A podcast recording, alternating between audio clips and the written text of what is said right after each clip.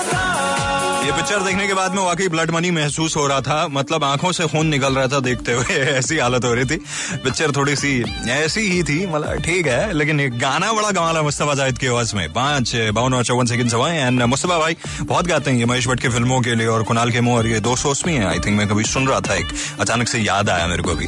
अच्छा red F पे U turn मार रहे हो आप। मेरा नाम काव्य है। पब्लिक बकरी है। और पब्लिक बकरी में आज पब्लिक से सवाल किया गया कि ये बताइए, अक्सर हम कहते हैं, यार, तुम ना मेरी नज़रों से गिर चुके हो।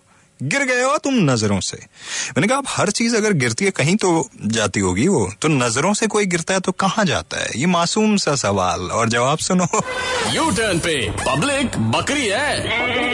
बाबा ये तो है ज़मीन पर ही रहता है। और कहाँ जाएगा? नज़र के नीचे पॉकेट होता है पॉकेट में गिर जाता है। नज़र से गिर के सीधा पाप में गिरता है पैर भी उठ जाता है। जहाँ उसका स्थान होगा वहीं न जाएगा। दारू का ठेक हो जाता है। तो तुम से गिर के कहा जाता है? बैक्टीरिया बन जाता है। नज़र के सामने जिगर के पास। नज़र से गिर के इंसान अपनी औकत पे आ जाता है। भाड़ में जाता है भाड़ में। अस्पताल में जाता है। मेरा नज़र से जब गिर गया तो कहीं कहीं नहीं रहा।